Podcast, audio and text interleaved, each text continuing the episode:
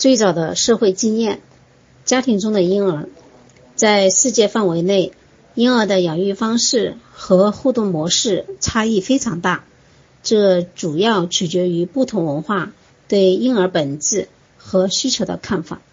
在印度尼西亚的巴厘岛，人们认为婴儿是最先，是祖先或神灵以人的形式来到人间，因此必须用最庄严和尊敬的方式来对待。西非的本族人认为婴儿能理解所有语言，而密克罗尼西亚的伊法路克人则认为婴儿完全不能理解语言，因此。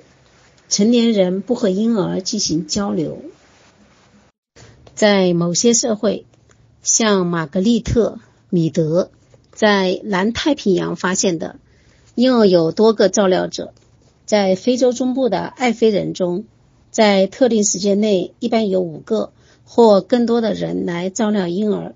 通常，除母亲之外，其他妇女也会给婴儿哺乳。在肯尼亚西部的古西族人中，由于婴儿的死亡率很高，父母随时都把婴儿带在身边。当婴儿哭泣时，照看者立即做出回应，并及时哺乳。类似的情况也发生在非洲中部阿卡族的猎人中，他们经常结成小规模、紧密团结的群体，四处走动，以保证能广泛共享、合作。和避免危险，但是同一区域的恩甘杜族的农民往往住得比较分散，且长期住在同一个地方，因此他们会把婴儿单独留在家中，让婴儿自己玩耍，任由他们哭泣、微笑、喊叫或吵闹。需要谨记的一点是，我们习以为常的成人。与婴儿互动模式是以文化为基础的。带着这种谨慎态度，让我们首先来看看父母的角色：他们如何照料孩子，和如何与孩子玩耍；他们的影响如何塑造男孩和女孩的人格差异。在本章后续部分，我们将更深入的探讨婴儿和父母之间的关系，以及和兄弟姐妹之间的互动。在第十章，我们将考察非传统家庭的影响，例如单亲家庭和同性恋家庭。母亲的角色，再由哈里、哈洛和同事所开展的一系列开创性研究中，在出生六到十二个小时后，恒河猴就从母亲身边被带到实验室里饲养，把婴儿猴放进笼子里。笼子里有两种替代母猴，一种是由铁丝网编制的圆柱体母猴，它可以提供奶水；一种是穿着厚绒毛衣服的母猴。一部分婴儿猴和铁丝网母猴在一起，并由其携携带的奶瓶喂养；另一部分婴儿猴和穿着温暖的绒毛衣服的替代母猴在一起。当允许这些婴儿猴和两种母猴自由地待在一起时，即使是喝由铁丝网母猴提供奶水的婴儿猴，也喜欢和穿有毛绒衣服的母猴待在一起，并且时间更长。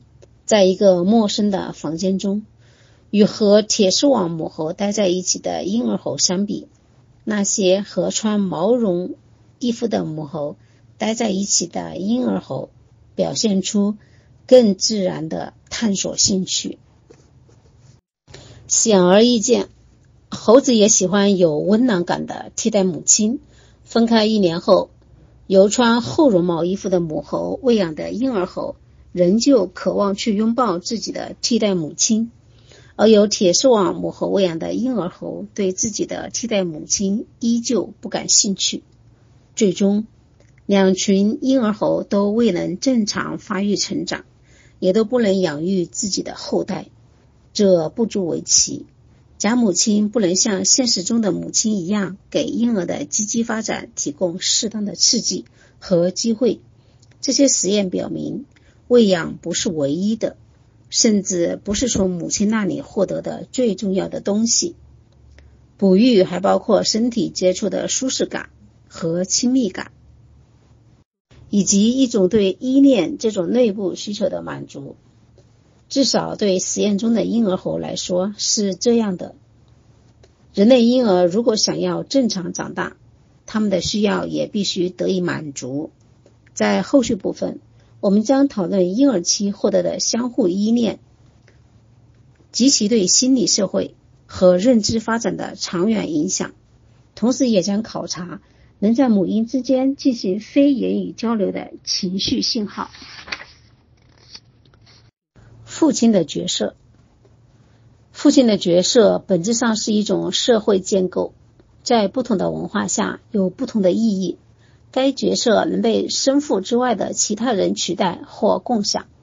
例如，在博士瓦纳，这里年轻的妈妈们在其伴侣四十岁之前，仍然待在童年时的家里。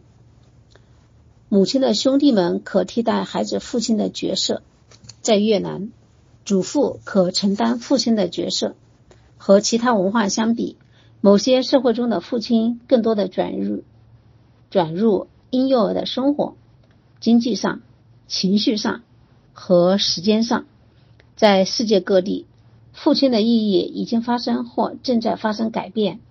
在传中国的传统中，父亲主要负责提供经济支持和或惩罚。母亲主要承担养育职责，父亲通常是严厉的和冷漠的。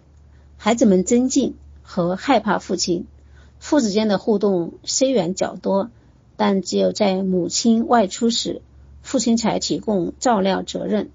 在当代中国，由于城市化和母亲就业扩大等原因，上述状况正在发生改变。父亲，特别是受过高等教育的父亲。正开始寻求和孩子建立更亲密的关系，特别是与儿子。中国现代化的进程加速了这种变化，导致父母都更多的转入到孩子的生活中。和中国人相比，在非洲中部的阿卡人社会中，父母都要提供养育和经济支持。事实上，与其他任何社会中的父亲相比，阿卡族的父亲为婴儿提供了更多的直接照料。在阿卡人的家庭里，丈夫和妻子需要合作来完成生存任务和其他活动，因此照料儿童是父亲全部家庭角色的一部分。在不同国家或文化中，父子间的互动方式也会不同。在美国。父亲与孩子玩耍的特点是高度的身体参与，这是美国文化的普遍特点。瑞典和德国的父亲们通常不会以这种方式和婴儿玩耍。非洲阿卡族的父亲和印度新德里的父亲往往采用温和的方式和幼儿玩耍。这种跨文化差异表明。追逐打闹方式的玩耍，并不是受男性的生物机能决定的，而是受文化影响的。从二十世纪七十年代以来，美国更多的母亲开始外出工作，并且富裕的概念已经发生了改变。父亲参与照料并与孩子玩耍的现象急剧增加。从婴儿期开始，父亲就经常和孩子进行积极的互动，这直接与儿童的幸福感。以及生理、认知和社会性发展相关联。然而，在美国2001年出生的一万零两百二十一个儿童的全美代表性样本中，九个月大的婴儿中有百分之二十的人生活在没有父亲的家庭里，百分之十三的人从未见过父亲。贫困儿童、黑人。和西班牙裔儿童更有可能缺乏父爱。父母如何塑造性别差异？身为男性还是女性，影响着人们如何看待自己，其肢体动作是怎样的，以及他们如何工作、游戏和穿着打扮。它也影响着人们如何反思自己，以及他人如何看待他们。所有这些特点，甚至更多特点。都可以用一个词来概括性别，即男性或女性到底意味着什么。在美国的样本中，男婴和女婴之间可测量到的差异非常少。男婴通常较高，体重较重，略微强壮。但就像我们在第四章提及的，从概念上来讲，男婴在生理方面更脆弱，女婴对压力反应性低，更可能生存下来。男婴和女婴都对触觉敏感，而且长牙、坐立。和行走开始的时间大致相同，他们也在大约相同的时间发展其他的动作技能。但是，美国的父母往往认为男孩和女孩之间的差异比他们实际存在的更大。一项对十一个月大开始爬行的婴儿进行研究，结果发现，与女儿相比，母亲对儿子能成功爬下陡峭。和狭窄的斜坡有更高的期望。然而，当在斜坡上进行测试时，男孩和女孩表现出相同的成绩。男孩和女孩最早的行为差异出现在一到两岁之间，主要表现在选择玩具和同性玩伴的偏好等方面。两到三岁时，男孩和女孩往往说更多。与自己性别有关的词语，例如拖拉机、对项链。父母对男孩和女孩的人格塑造开始的非常早，在提升性别原型的过程中，父亲扮演着更加重要的角色。儿童通过这一过程来学习自己的文化所认可的适宜的性别行为。在婴儿出生后的第一年内，父亲比母亲对待男孩。和女孩的方式差异更大。在两岁时，父亲与儿子比与女儿交流的更多，在一起的时间更多。这一年龄的女孩往往比男孩更善谈。在学步期，父亲和儿子玩比较粗野式的游戏，但对女儿更加关心。我们将在第八章更深入的探讨。性别原型和性别差异。